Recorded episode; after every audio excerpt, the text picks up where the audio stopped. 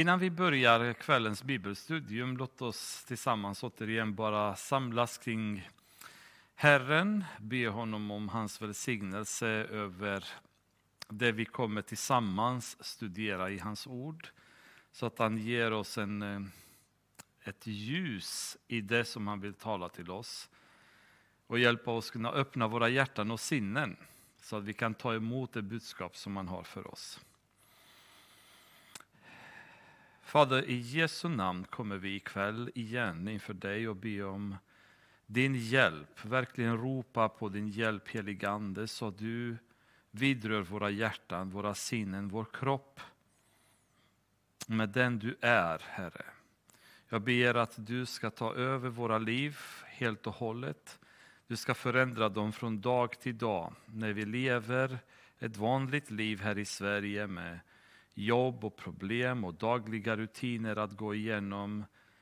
Herre, det känns ibland att det är för mycket värld, för mycket eh, fysiskt liv och för lite andligt. Jag ber att ikväll ska vara en kväll där du ska uppmana oss på nytt att söka dig, djupet, höjden av kunskapen om dig genom ditt ord, Herre. Tack för Bibeln, den som talar till oss alltid, Herre.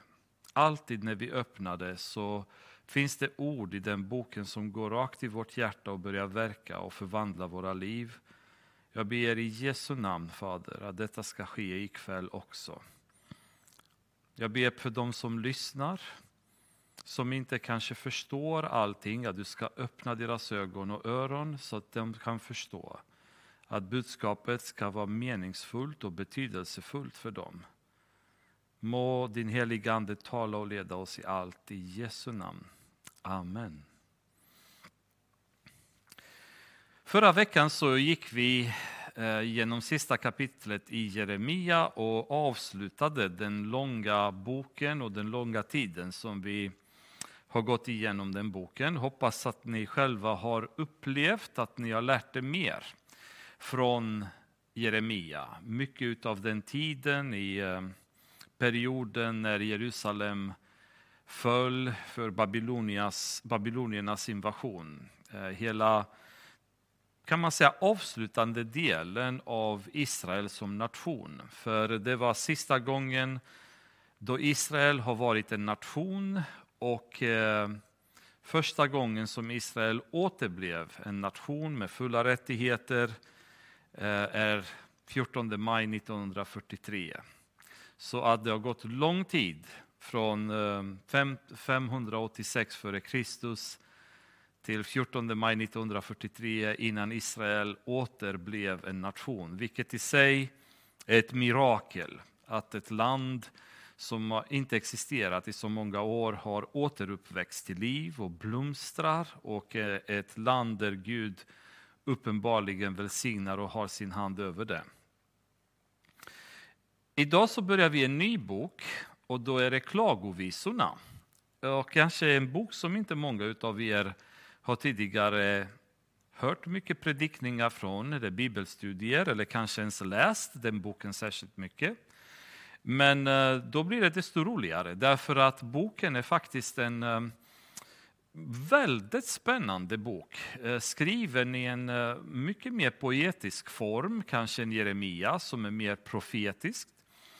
Men Klagovisorna det är en bok som avbildar känslorna som ligger över landet efter förintelsen som Nebukadnessar helt enkelt hade eh, bedrivit mot Jerusalem och Juda eh, 586 f.Kr. Eh, landet var i ruiner, Jerusalem var i ruiner, templet var i ruiner, Allting var sönderbränt och folket var spridd eh, genom olika omgivande nationer. Och eh, en sorg ligger över detta land. Vi vet inte exakt vem som har skrivit klagovisorna, men eh, de flesta tycker sig anse att Jeremia är den som med all sannolikhet har skrivit boken också. Andra är av en åsikt att det inte är han, därför att stilen är väldigt annorlunda i klagovisorna ifrån den stil som man använder i Jeremia-boken. Då. Men man argumenterar att det behöver inte vara samma stil därför att det här är en helt annan bok med en mer poetisk eh, känsla och därmed så behöver inte språket nödvändigtvis vara likadant. Men jag låter experterna tvista kring detta och tänker inte lägga någon jättestor vikt kring huruvida det är Jeremia eller inte som har skrivit. Um, I rumänska bibeln så heter boken egentligen Jeremias klagor. Så att um, där utgår man ifrån att det är Jeremia som har skrivit. Dock så är det inte bevisat och därför vill jag inte Eh, börjar spekulera kring huruvida det är han eller inte han som har skrivit. Vem det nu är så vet vi att det är inspirerat av den helige anden och det är ju den tyngden som boken har bakom sig. Eh, som jag nämnde förut så är boken en mer poetisk skriven bok och ganska så eh, intressant skriven bok därför att på hebreiska så är nästan hela Jeremia-boken Ehm, skriven i vad på svenska vi kallar akrostikon. Eh, och en, ett akrostikon det är när man har en dikt vars ehm, eh, ord, första bokstäver eh, formar eh, till exempel ord eller namn eller ett mönster.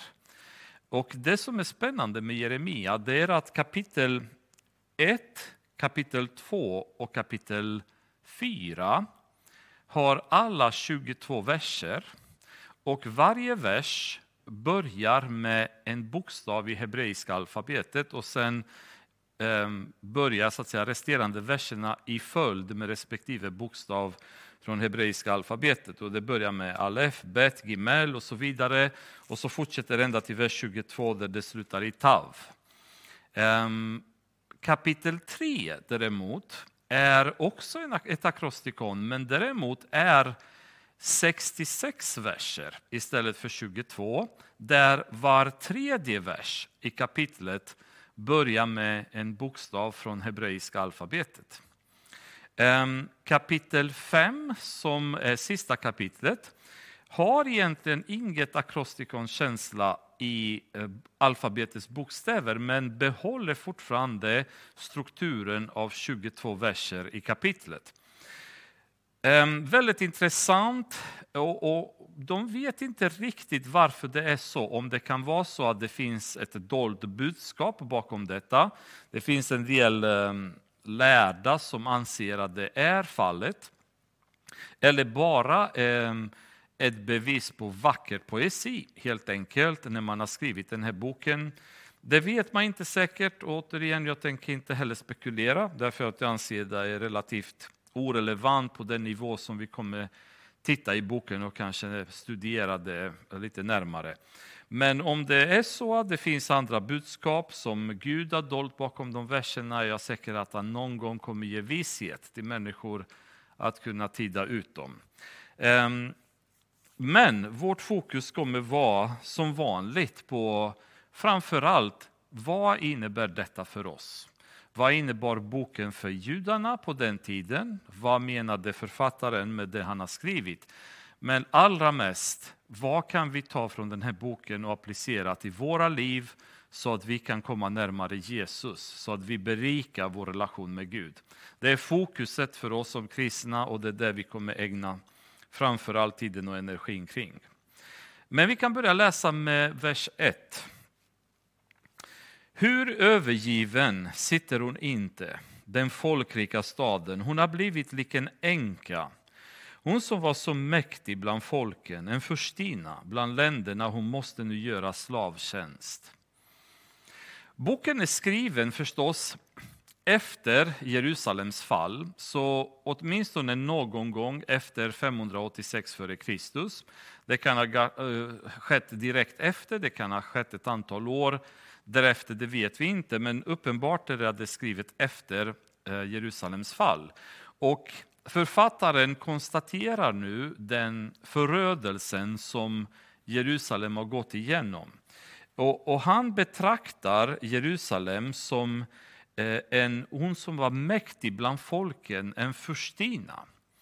Och faktum är att det inte är en överdriven åsikt att ha haft om Jerusalem. För att David, som var den andra kungen efter Saul och som la den starkaste grunden till en stor och stabil Israel som var en militär makt på den tiden i området.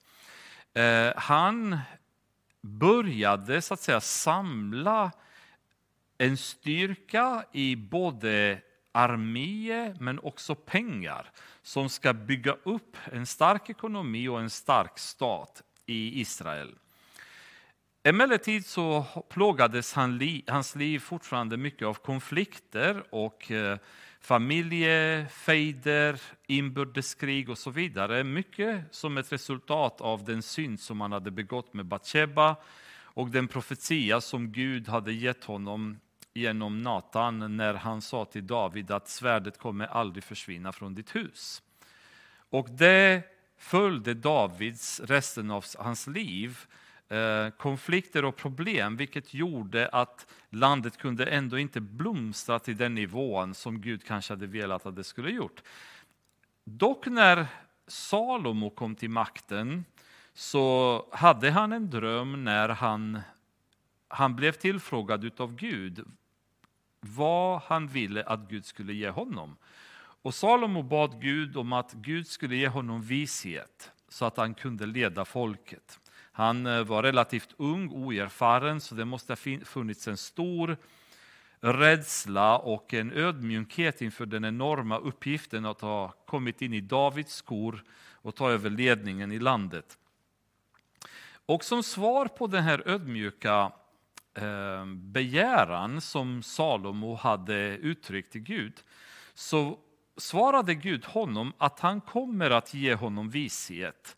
Men utöver det så kommer Gud ge honom också rikedomar och makt som eh, en belöning för att Salomo har varit så ödmjuk inför hans begäran så kommer Gud ge honom allt det andra. En väldigt vacker bild över Nya testamentets uppmaning till oss kristna. Eh, sök ni först Guds rike och allt det andra kommer ni få. Alltså om vårt fokus är rätt så sköter Gud allt annat i vårt liv. Och det var precis så det var med Salomo. Och under Salomos tid så utvecklades Israel till den världens kanske absolut mest spännande och mäktigaste land, rikaste om inte minst. Eh, rikedomarna hade ökat till en enorm nivå. Jerusalem hade blivit en pärla där, där rikedom bara spred sig överallt. Jag skulle vilja att vi vänder till första kungaboken så att vi förstår sammanhanget Eh, därmed också sorgen som eh, författaren i Klagovisorna känner när han ser Jerusalem sönderbränd och nermejad av babyloniska trupperna.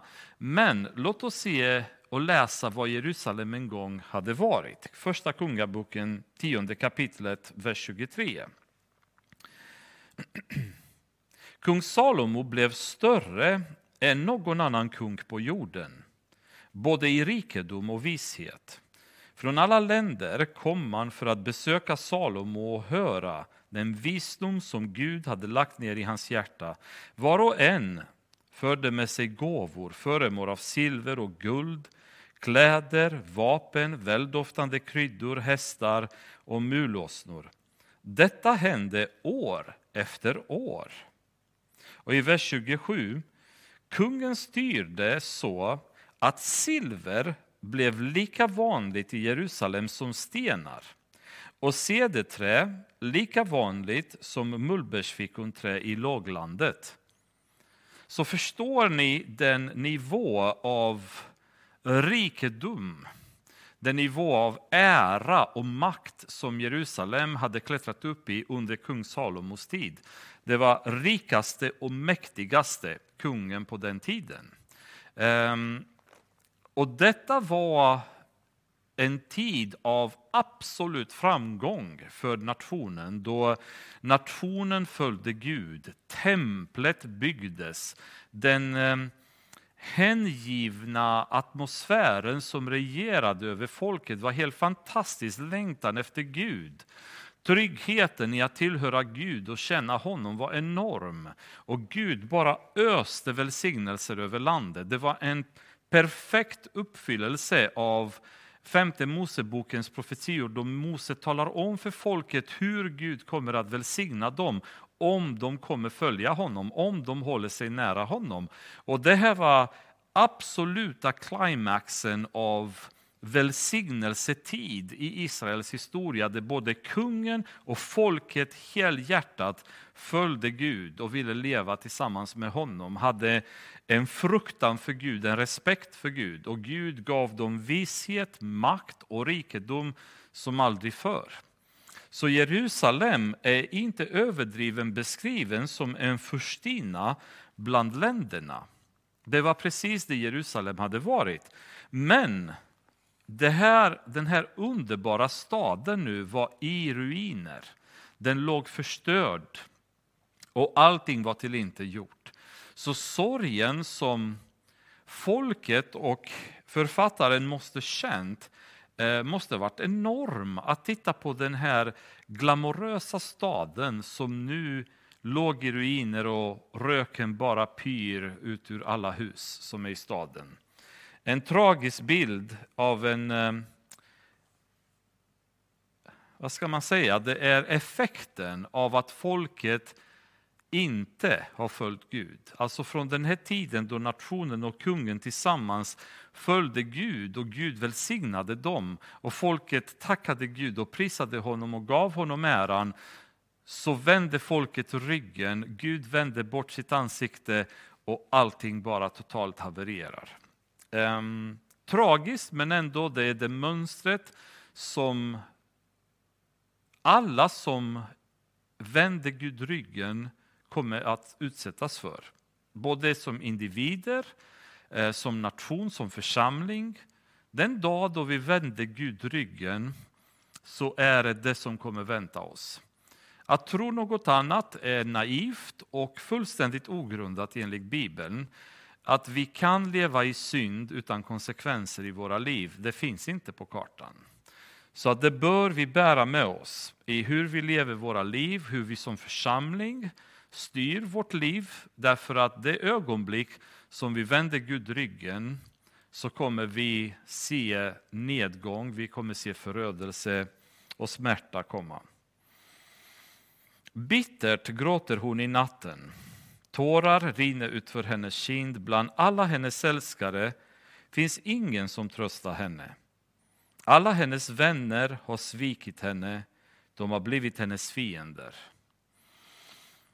Judarna var väldigt um, angelägna hela tiden att efterlikna de nationer som var runt omkring dem att följa deras gudar, att följa deras traditioner, att inleda pakter med respektive nationer runt omkring, eh, alliansavtal med dem och så vidare. Trots att Gud hade upprepa, upprepade gånger varnat för just det här beteendet eh, att försöka att närma sig de omgivande nationerna eftersom faran att de kommer förorenas av deras synd var påtaglig och det var precis det som hade hänt. De hade skaffat sig väldigt mycket vänner inom situationstecken bland nationerna runt omkring. Eh, men bittert gråter de nu i natten därför att Bland hennes älskare finns ingen som tröstar henne. De synder, de gudar, Baal och Aserorna, Moloch som de hade sprungit till och offrat och eh, till och med bränt sina barn för och, och bedrivit alla möjliga typer av ritualer. Ingen av dem kunde hjälpa dem. De var bara stenar, de var träbitar. Ingen själ beskriver Ehm, Jeremia att de inte hade något. De kunde inte tala, de kunde inte höra, de kunde inte gå. De var tvungna att bäras från plats till plats av människorna. Ehm, alla dessa eh, älskare dess folket har sprungit till plötsligt kunde inte hjälpa dem. Det fanns ingen möjlighet att kunna få hjälp av någon. Och det är en, en väldigt klar bild, eller tydlig bild av detta så exemplifierar Gud för oss i Hosea. Ni kanske kommer ihåg att Gud talade till profeten Hosea eh, han levde före Jeremias tid då och talade till honom och sade till honom att gå och ta sig till fru en prostituerad kvinna, vilket i den tiden och med den traditionen var någonting oacceptabelt. Så Hosea följer Guds uppmaning och gifter sig med en prostituerad kvinna. De får ett, ett hem tillsammans um, och har barn tillsammans, har ett liv tillsammans. När plötsligt den här kvinnan bestämmer sig att lämna honom och gå tillbaka till prostitution. Längtan efter synd var för stor helt enkelt. Så hon gick tillbaka för att prostituera sig igen. Och allt eftersom tiden går så, så uppmanar Gud Hosea att gå och leta upp henne och ta henne tillbaka. Vilket i sig var också något, något otänkbart på den tiden att ta tillbaka en fru som har prostituerat sig. De stenades till döds, det fanns inget annat. Men Gud säger till Hosea att han måste gå och ta tillbaka henne. Och han går och letar efter henne och när han hittar henne så, så måste han köpa tillbaka henne då och köper henne med en summa som motsvarade ungefär halva priset vad en slav såldes på den tiden. Vilket innebar att kvinnan vid det här laget var så förbrukad så hon hade mer eller mindre inget värde.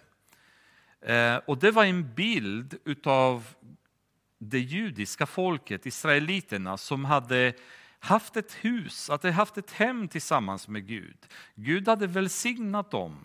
De hade barn, de hade trygghet, de hade ett gott liv. Och när de fick allt detta så längtade de tillbaka till prostitution och började offra, började gå och leva under olika ritualer runt omkring i världen. Ehm, och det är det som resulterade sen i att folket totalt förföll. På samma sätt som eh, Hoseas fru blev förbrukad, tappade sitt värde, så försvann folkets värde. De hade inget mer glans, de hade inte Herrens välsignelse över sig, de hade inte Herrens beskydd över sig. Och det är ju så att folk tycker många gånger att synden är väldigt lockande, det är väldigt roligt att synda. Det är kul att dricka, det är, det är härligt att vara på puben och supa med kompisarna. Ni ser i filmer, ni ser även i verkligheten hur folk som är där, det skrattas och det gapas och det skriks och det känns som att det, det finns inget ställe på jorden där folk har så mycket roligt som när de sitter på puben och super. Men har ni sett dem ett antal år därefter, hur de ser ut? Har ni sett hur deras liv blir när de blir alkoholiserade? Har ni sett hur även fysiska dragen förändras hos människorna som super och hur hela deras liv går i krasch? När de som eh, lever i promiskuitet tycker det är så fantastiskt att eh, ha relationer med kvinnor eller män och, och bara njuta av förlustelserna som livet eh, kan erbjuda. Smaka på alla kakor som man säger, varför inte? Det låter ju spännande i början, det känns som helt fantastiskt, en befrielse. Men se vad som händer om ett antal år. När deras nära och kära har lämnat dem på grund av otrohet. När barnen inte vill prata med sina föräldrar, när skilsmässorna haglar och de lever som hundar ensamma och utan någon att kunna trösta sig med och ha en familj, en varm, ett varmt hem att komma hem till. Det ser man inte i början, utan man lockas av förrustelser. Men sen när man kommer till den här punkten när man är bruten och ligger i misär, då har man ett problem. Det hade man inte räknat med från början. Drogerna kan kännas roliga för väldigt många, men se bilder med hur en person som har knarkat ser ut efter ett antal år. Ehm, det kvittar hur vacker du är som man eller kvinna, efter ett antal år av ordentligt knarkande så, så ser man ut som en moribund. Den fysiska, det fysiska utseendet påverkas, själen förruttnas inuti. Man blir introvert, man bryr sig bara om sig själv, man tänker bara på sig själv. Missbruket tar över ens liv och man kan inte komma någon vart. Man vill rymma, man vill komma undan men det går inte för nu sitter man fast i missbruk.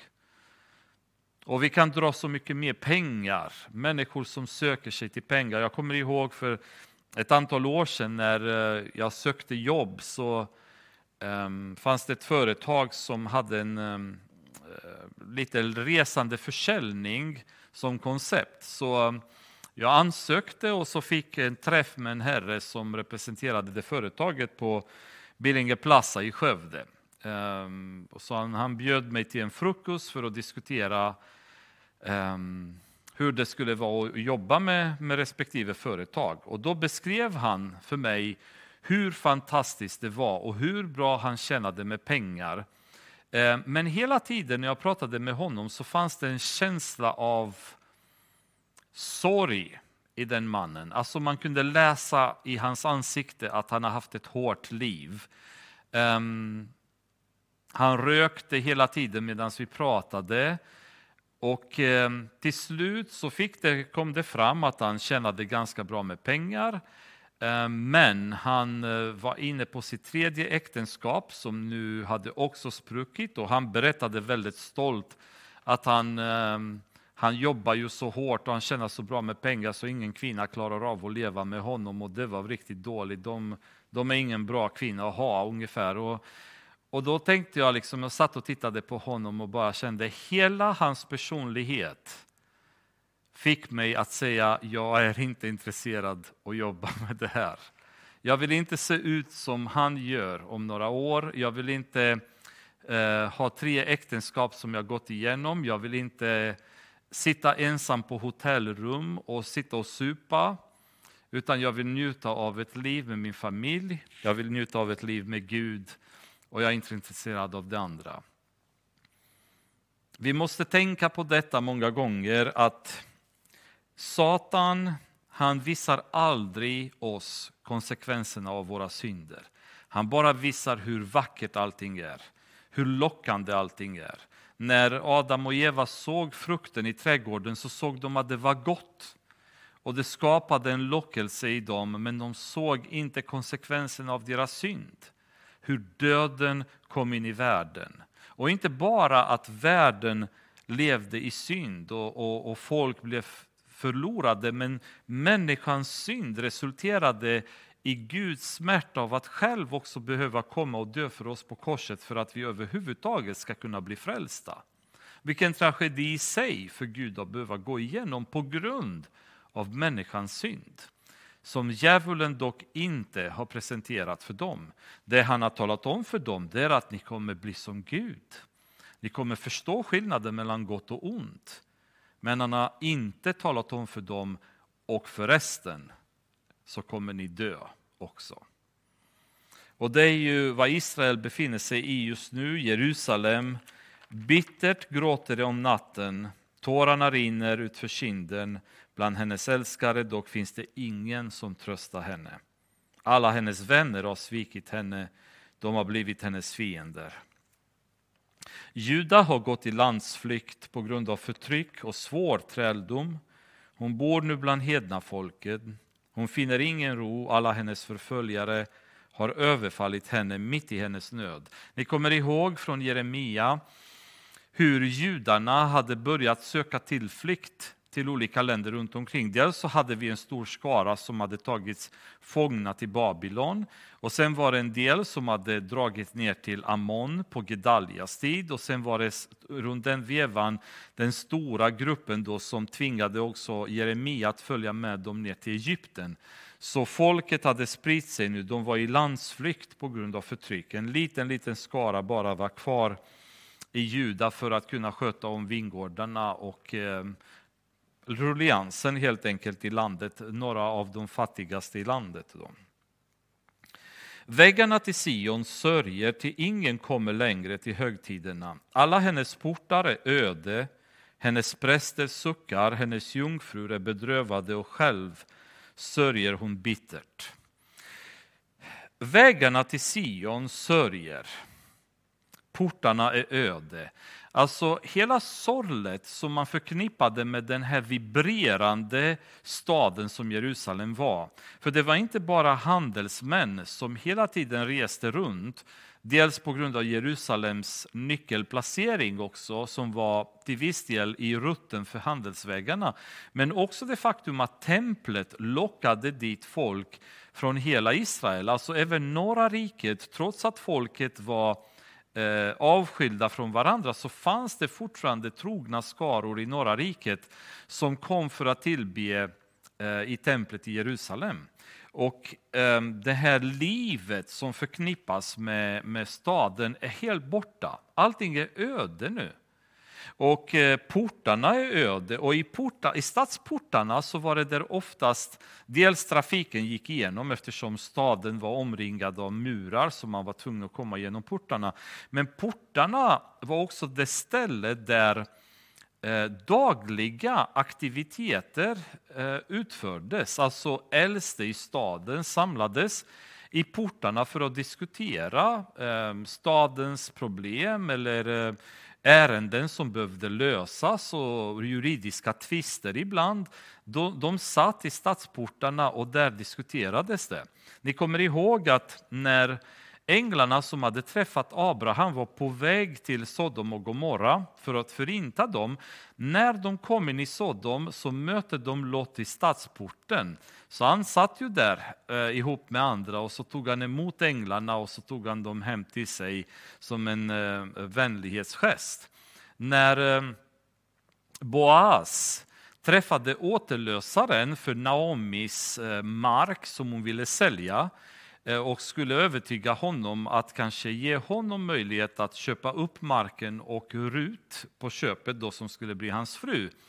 Eh, så går han också till stadsporten och där träffas de och diskuterar de här ärendena tillsammans. Så stadsportarna det var ett ställe där dagliga verksamheten, eh, juridiska ärenden, administrationsärenden och så vidare sköttes av stadens äldste, kanske ihop med handelsmän och andra inflytelserika personer.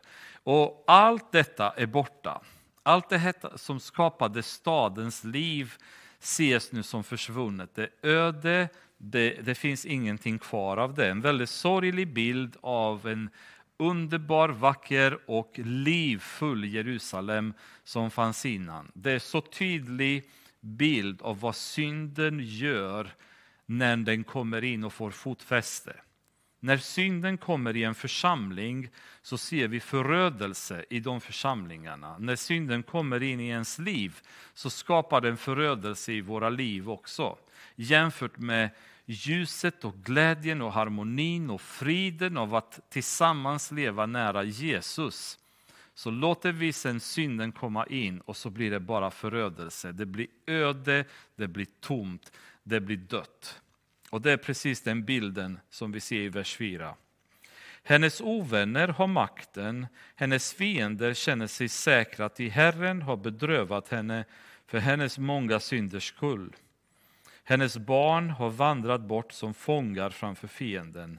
All prakt har försvunnit från dotter Sion. Hennes furstar liknar hjortar som inte finner bete, de vandrar kraftlösa framför förföljaren. I sin nöd och hemlöshet kom Jerusalem ihåg allt vad dyrbart hon ägde i forna dagar. Alltså, när de hamnade i botten så tittade de tillbaka och kommer ihåg vad de hade haft och vad de hade förlorat på grund av deras synd. Nu då hennes folk har fallit för ovännens hand och ingen kommer till hennes hjälp ser hennes vän, ovänner med hån på hennes undergång. Svårt har Jerusalem syndat, därför ses hon som oren. Alla som ärade henne föraktar henne, ty de ser hennes nakenhet.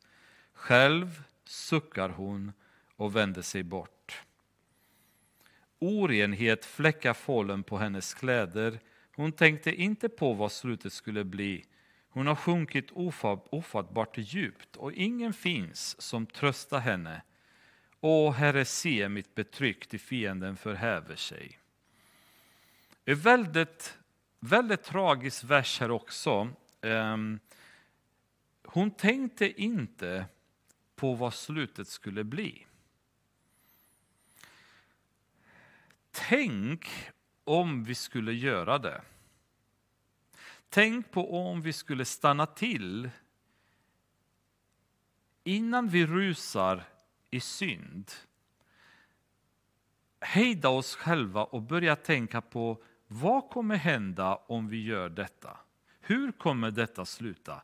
Tänk så många människor som sitter i fängelse idag som önskar att de hade tänkt på hur slutet skulle bli innan de har begått de brott de har begått. Alla människor vars liv är förstörda på grund av olika synder. Tänk om man hade tänkt sig innan på vad slutet skulle bli, men man har inte tänkt på det. Man har bara följt sina instinkter, man har bara följt vad man har känt för. Man har gjort det man har tyckt om, det, följt sina lustar.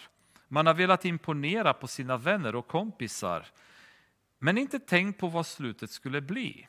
Inte tänkt på var man skulle hamna.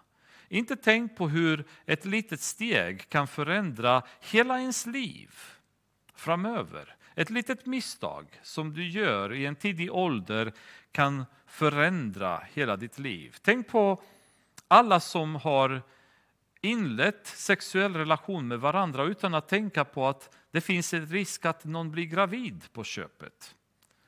Och tänk på alla liv, som alla barn som har aborterats på grund av att vi har inte tänkt som människor på vad det kan hända framöver, vad slutet kan bli. Resultatet av våra handlingar. Vi har inte tänkt på det. Och Gud uppmanar oss hela tiden just att tänka på detta. Det är väldigt ofta i Bibeln som vi uppmanas till att, att tänka på hur det kommer sluta om vi kommer synda. Hur det kommer bli om vi lever rättfärdigt. Hur det kommer bli om vi syndar. Och alla dessa verser som Gud varnar oss med är sanna och kommer ske. Jesus hade likväl eh, den här versen ehm, ställt lite grann den frågan till Jerusalem som stad. Alltså återigen till Jerusalem när han befann sig på jorden. Så om vi öppnar i Lukas evangeliet eh, 19 kapitel. I vers 42, Jesus står, eller sitter och tittar över Jerusalem och känner sorg över stället. Och då säger han så här i vers 42. Tänk om du idag hade förstått. Tänk om du hade förstått också du vad som ger dig verklig frid. Men nu är det dolt för dina ögon.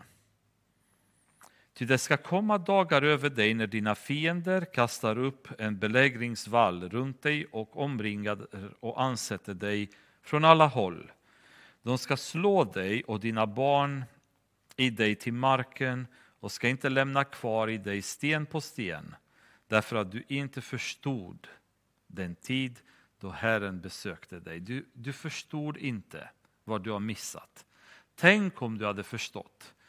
Um, och vad menar Jesus med detta? Jo, det fanns ju tydliga profetier som dels handlade om honom, som var så tydliga, uppfyllda i honom, så att folk borde ha förstått det. När han kom in i Jerusalem så var det på dagen enligt Daniel profetian.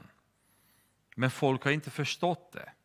Och Jesus sitter och ser på Jerusalem och säger, tänk om du hade förstått. Vilken, vilken annorlunda historia det hade blivit för judarna, för Israel, om de hade förstått vem Jesus var. Tänk om vi idag skulle förstå vem han är. Tänk vi skulle, om vi skulle förstå vem Gud är i våra liv. Även vi som kristna vi säger att vi är Guds barn, men hur bra känner vi Gud? Hur bra förstår vi Gud? För när man tittar på hur vi lever så tyder det ganska klart på att vi förstår inte Gud. Vi känner inte honom. För om vi gjorde det, hur kan vi leva som vi gör? Hur kan vi göra det vi gör? Hur kan vi tala det vi talar? Hur kan vi tänka det vi tänker? Om vi verkligen förstår Gud. Så att komma till djupet av att förstå Herren är någonting som, som vi ska vara drivna av. För att då kan vi förstå hans vilja till våra, i våra liv.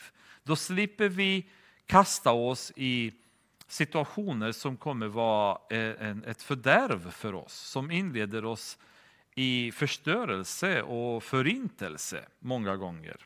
I Efesierbrevet eh, säger Paulus i kapitel 1, vers 18 och 19. Jag ber att era hjärtan ska upplysas så att ni förstår vilket hopp han har kallat er till och hur rikt på härlighet hans arv är bland de heliga och hur oerhört stor hans makt är i oss som tror därför att hans väldiga kraft är verksam i Jesus. Jag ber att ni skulle förstå, så att vi förstår detta i tid. Innan allting händer, innan vi tar nästa steg, så att vi förstår vem Gud är, vad hans kraft betyder för våra liv. Um, hon tänkte inte, hon tänkte inte på vad slutet skulle bli. Ovännen har räckt ut sin hand efter allt dyrbart hon ägde.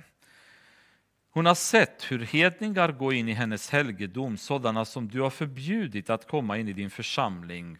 Så babylonierna gick in i templet fast inga hedningar fick lov att befinna sig i templet, så det i sig var ju fruktansvärt.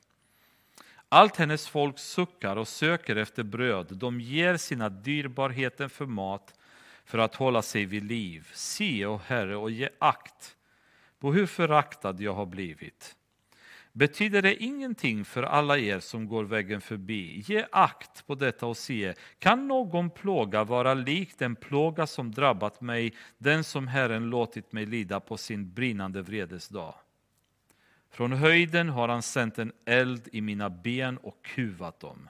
Han bredde ut ett nät för mina fötter, han stötte mig tillbaka, han har lämnat mig övergiven och sjuk hela dagen.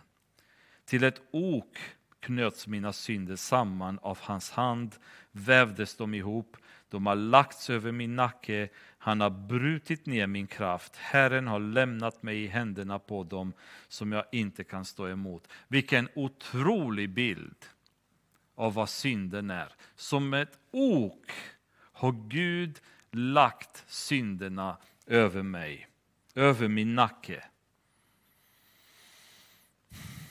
Men Jesus säger,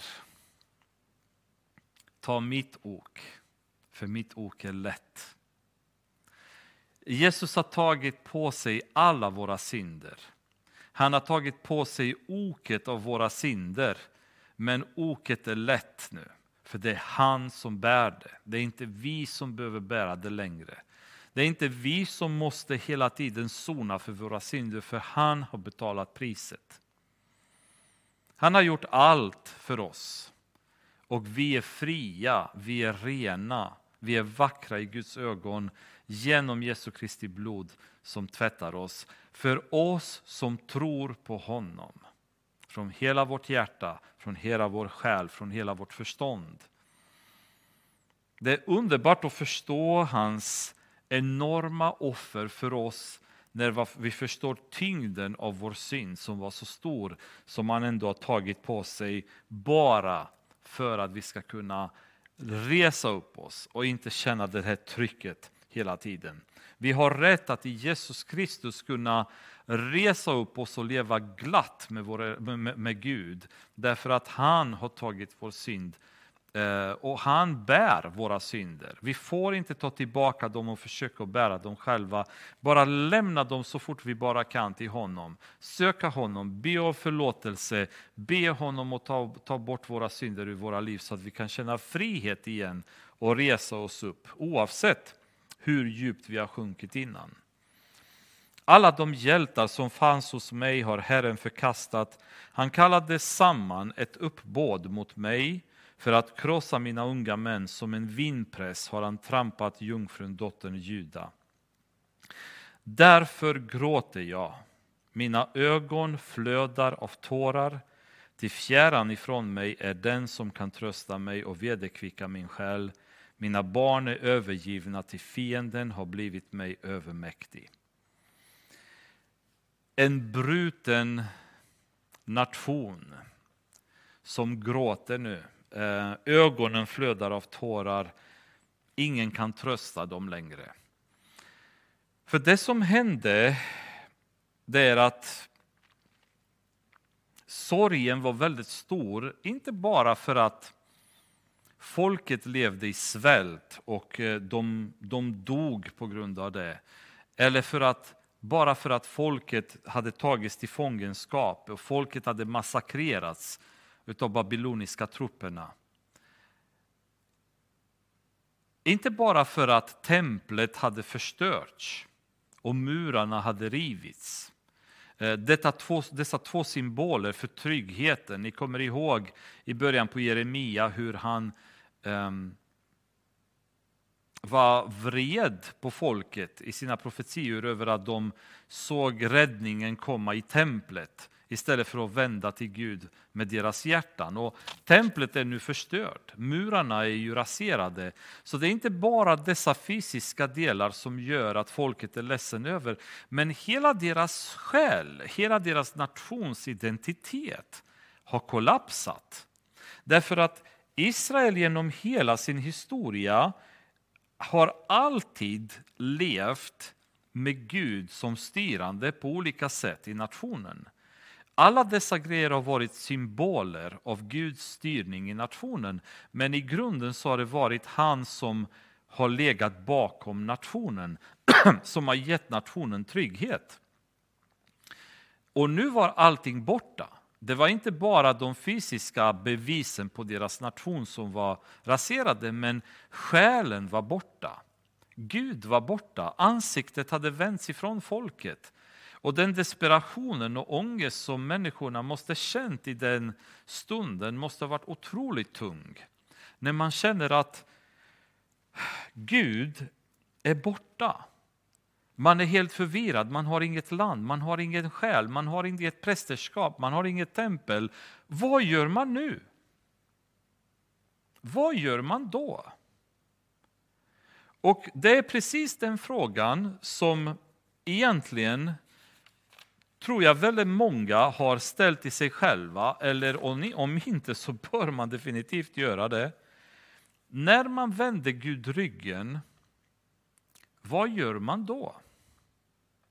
När man väljer att, att läm- när, man, när man slutar läsa Bibeln, när man slutar ägna tid åt Guds ord, vad gör man istället?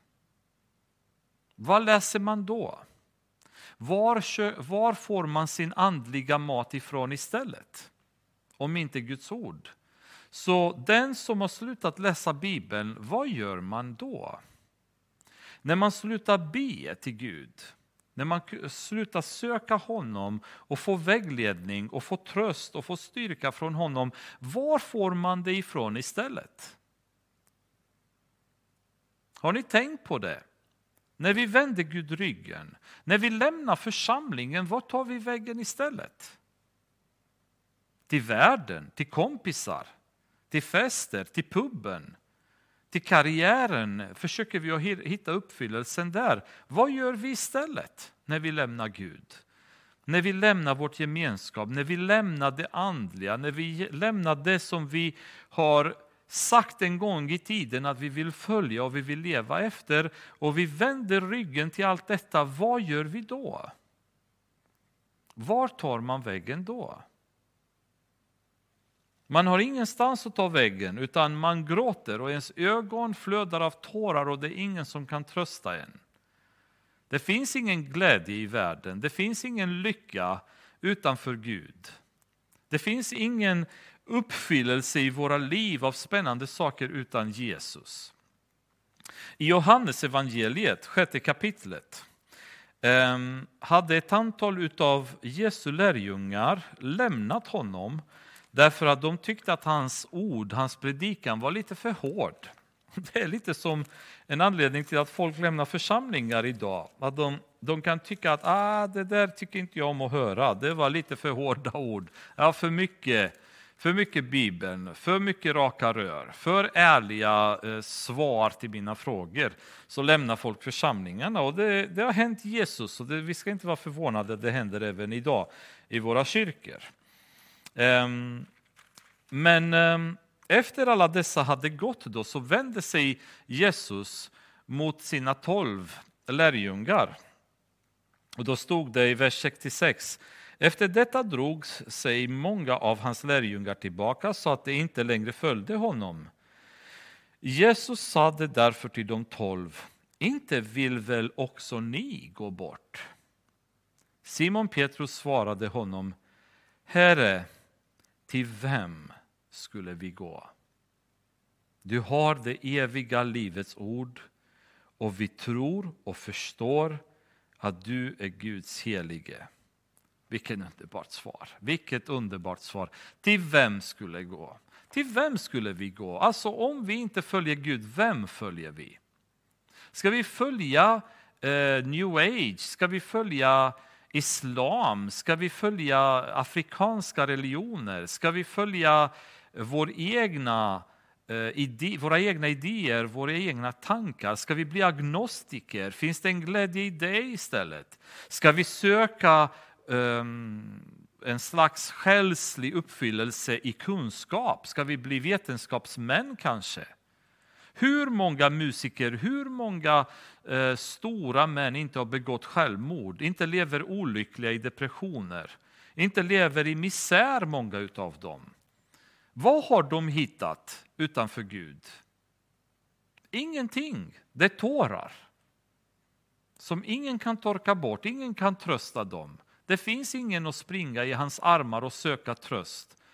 Har någon någonsin befunnit sig i Jesu armar till den, den, den, så att man får den här känslan av att oh,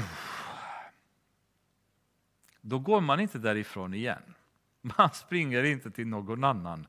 Det kan finnas tuffa tider, det kan finnas jobbiga tider i ens kristna liv, men en tro på Gud och beslutsamhet i att följa Jesus bör aldrig rubbas. För utanför honom är vi ingenting, det har han själv sagt. Så det är ju jättetragiskt hur Israel har försökt att söka sig från Gud och till världen och som många människor gör idag. De söker sig utanför Gud, de springer ifrån Gud. Men har ni tänkt på vem är det ni springer till? Vem är det som regerar över världen idag? När ni springer ifrån Gud, när ni lämnar Gud, under vilkens auktoritet kommer ni då per automatik? Det är djävulen. Det är han som är denna världens furste, som regerar över världen. Det är under hans auktoritet ni kommer. Det är på hans revir, på hans territorium ni kommer obeskyddade eh, utan att ha Guds hand över er, utan att ha Guds beskydd över er som ni har haft i alla år. Och vad händer när ni kommer där? Tror ni att djävulen är intresserad av att eh, ha omsorg, av att ta hand om sina, så som Jesus tar hand om sina? Som en fårherde som skyddar sina får och sina lamm. Tvärtom, det man gör när man lämnar Jesu flock, när man lämnar Jesus som herde, så springer man i lejonets gap. Som Petrus beskriver, han är som ett lejon som ryter och försöker att se vem som han kan sluka. I hans gap rusar man. Man försöker att söka frihet, eh, man försöker att göra något häftigt med sitt liv. Gud sätter gränser för vad jag vill göra. Alla dessa eh, bud som finns i Bibeln är så jobbiga. Och så springer man ifrån Gud och så hamnar man precis in i lejonets gap som sitter och väntar på en. Det är inte värt. Vi bör som kristna hålla oss nära Gud. Det är värt. Vi kommer uppleva här på jorden ett liv av harmoni tillsammans med Gud och glädje och frid. Ha den här känslan av att följa honom i allt vi gör och en känsla av mening när vi vaknar på morgonen och går och lägger oss på kvällarna. Det är så mycket värt. Sion räcker ut sina händer, men ingen finns som tröstar henne. Mot Jakob har Herren bådat upp hans ovänner från alla håll. Jerusalem har blivit som något orent ibland dem. Sion räcker ut sina händer, men ingen finns som tröstar henne. Eh, hela, hela Israels historia är präglad av situationer när de i nöd har kommit till Gud, ropat på hjälp och fått mirakulöst hjälp från honom. De har under hela deras historia varit med i strider och krig som har varit omöjliga att vinna, men med Guds kraft så har de kunnat vinna dem. Men denna gång som lyfte de sina händer, men nu finns det ingen röda hav som öppnar sig längre. Nu finns det ingen Jordan som delar sig så att de kan gå på torr mark. Nu finns det ingen sol som stannar på himlen så att dagen skulle förlängas för dem att kunna vinna striden. Nu finns det ingen Herrens ängel som under en natt dödar 185 000 av deras motståndare. Denna gång så lyfter de sina händer men det finns ingen som kan trösta dem längre. Varför? Därför att de lyfter sina händer, de skriker, de gråter, de är ångestfulla, men de är fortfarande eh, inte villiga att omvända sig. De är fortfarande inte villiga att omvända sig. För Gud har lovat, i psalm 50, vers 15 står det Ropa till mig på nödens dag så ska jag rädda dig och du skall ära mig. I femte Moseboken, fjärde kapitel, vers 29 säger men om ni där söker Herren din Gud ska du finna honom om du söker honom av hela ditt hjärta och av hela din själ. De ropar, de lyfter sina händer, men de söker inte Gud. Det är väldigt många människor som har pajat sina liv och de är väldigt sorgsna och ledsna över det, men de har inte omvänt sig. De har inte omvänt sig till Gud. De tycker att det varit synd. Det är kanske nästan varenda fånge som sitter i Sveriges anstalter ångrar det de har gjort. Men de har inte omvänt sig från sitt liv. De flesta av dem kommer ut och fortsätter att leva på samma sätt. Det finns inte en förvandling i deras liv. Och löftet är att om vi söker Gud av hela vårt hjärta, då kommer han lyssna på oss därför att då finns det en omvändelse i vår attityd. Vi vänder till honom och då besvarar han våra böner och då är han aldrig sen att göra det. Även Manasse, som har varit en av de ondskefullaste kungarna som har funnits, har Gud ändå på slutet av sitt liv förlåtit därför att han har omvänt sig till Gud. Och en människa vars omvändelse är äkta kommer Gud aldrig att förneka inträde i hans relation och i himlen. Det är ju det fascinerande med frälsningsprocessen, att det är så enkelt och det är så öppet för vem som helst. Och löftet är att om du bara tror, om du bara tror med hela ditt hjärta, så ska du bli frälst. Om om du söker Herren ska du finna honom, om du söker honom av hela ditt hjärta och hela din själ. Det är det enda som krävs. En total förvandling och omvandling av ens liv, så kommer Gud rädda dig. Men de hade lyft ut sina händer, de tyckte det var jobbigt, men de hade inte omvänt sig. In i det sista vägrade de lyssna på Jeremias profetior. In i det sista kämpade de emot Gud. Och även efter fallet av Jerusalem så fortsätter de att kämpa emot Gud. I alla fall, vi ser du när vi läste sista delen av Jeremia när de var på väg till Egypten, hur envisa de var att inte omvända sig till Gud i alla fall. Men Herren, vers 18, är rättfärdig. Men jag var upprorisk mot hans bud Hör då alla ni folk och se min plåga, mina jungfrur och unga män har gått i fångenskap. Jag kallade på mina älskare, men de svek mig. Mina präster och mina äldste omkom i staden medan de letade efter mat för att hålla sig vid liv. Alltså vilken förödmjukelse! Äldsterna och prästerna i staden, de som var ansedda bland folket, som eh, levde i en eh, mer, eh, så att säga, upphöjd position i samhället. Nu var de själva på gatorna och letade efter mat för att hålla sig vid liv. Vilken bild av förfall och förstörelse. Se, Herre, hur jag är i nöd. De jäser i mitt innersta, mitt hjärta vänder sig i mitt bröst. Jag har varit mycket upprorisk. Ute gör svärdet mig barnlös, inomhus finns endast död. Ingenstans att ta vägen. Överallt, inomhus är det ångesten, det är synden som förstör. Utomhus, det är massaker, babylonierna som dödar med svärd. Var ska man ta vägen? Man hör hur jag suckar, men ingen finns som tröstar mig. Alla mina fiender har hört om min olycka och glädjer sig över att du har gjort detta. Den dag du har förkunnat har du låtit komma, men det ska gå dem som mig. Låt alla deras ondska komma inför ditt ansikte och gör med dem så som du har gjort med mig för alla mina synder. Ty många är mina suckar och mitt hjärta är sjukt. Och med detta avslutar vi bibelstudiet ikväll. Jag hoppas att vi kan ta med oss detta. Att det finns ingen annanstans att ta vägen. Om, eh, om man känner att man har tappat orken som kristen, man, eh, man upplever att hjärtat är kallt, ögonen tårar sig inte när man kommer inför Gud längre. Man har ingen vilja att söka honom, Bibeln känns tråkig. Eh, texterna talar inte till en på något sätt.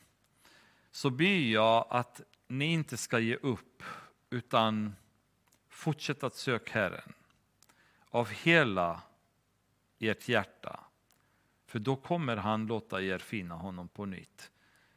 Ehm, han kan resa er tillbaka. Han kan lyfta er och synden, hur tjock den än är, kommer han förlåta. Ehm, det finns ingenstans direkt att ta vägen. Det finns ingen glädje i världen. Det finns ingen tröst i att sitta och titta på tvn hemma. Det finns ingen, ingenting som kommer berika våra liv om vi ger oss ut och går på konserter och på matcher och skriker på fotbollsarenor istället och tror att det här kommer på något sätt skapa en glädje i våra liv. Att vi blandar oss i kanske politik och politiska diskussioner vi satsar på karriär, kanske om vi tjänar massa pengar så uppfyller vi våra drömmar och hjärtat känns lite lugnare. Ingenstans i de här finns det någon som helst bestående och givande effekt för oss som kristna. Däremot så finns det i Guds armar, i Herrens armar. Kristus som sitter i vårt lilla rum i vårt hjärta sitter fortfarande och väntar på att vi ska komma och umgås med honom. Om någon ska öppna kommer jag in och jag kommer äta med honom och han kommer äta med mig. Vi kommer umgås med varandra. Och låt oss få bara öppna upp den där dörren som Jesus så hårt bultar på. Så att han kan komma tillbaka in och ge återigen mening till vårt liv. Resa oss, precis som man har rest Israel ur ruiner, ur aska och få dem igen till en nation. Herre, må dessa tankar bara vara över oss under veckan som kommer. Jag ber om din styrka och kraft i din heliga Ande, Herre, att bara få oss alla valla oss tillbaka till dig. Så ingen av oss springer omkring ensam, övergiven, misshandlad av djävulen och påverkad av allt som förstör våra liv. Det är så inte värt, Herre. Det är så inte värt att jaga efter det som världen har att erbjuda oss. Det är ondskefullt, det är falskt, det är korrupt. Och bakom sig, Herre, så gömmer sig vår största fiende. Och Jesus, jag ber om ditt beskydd för var och en i vår församling. Låt din heliga Ande bara stärka oss, dina änglar beskydda oss mot denna ondskefulla fiende som vill oss så illa. Tack för dina ord och det exemplet som Israel har fått vara för oss. Allting de har gått igenom så att det är en, en lärdom för oss idag. Hjälper oss att förstå bättre din vilja. Och med allt detta kunskap som du gett oss Herre, låt oss inte avvika, varken till höger eller vänster, utan bara fortsätta rakt fram på den väg som du har förberett för oss i Jesu namn. Amen.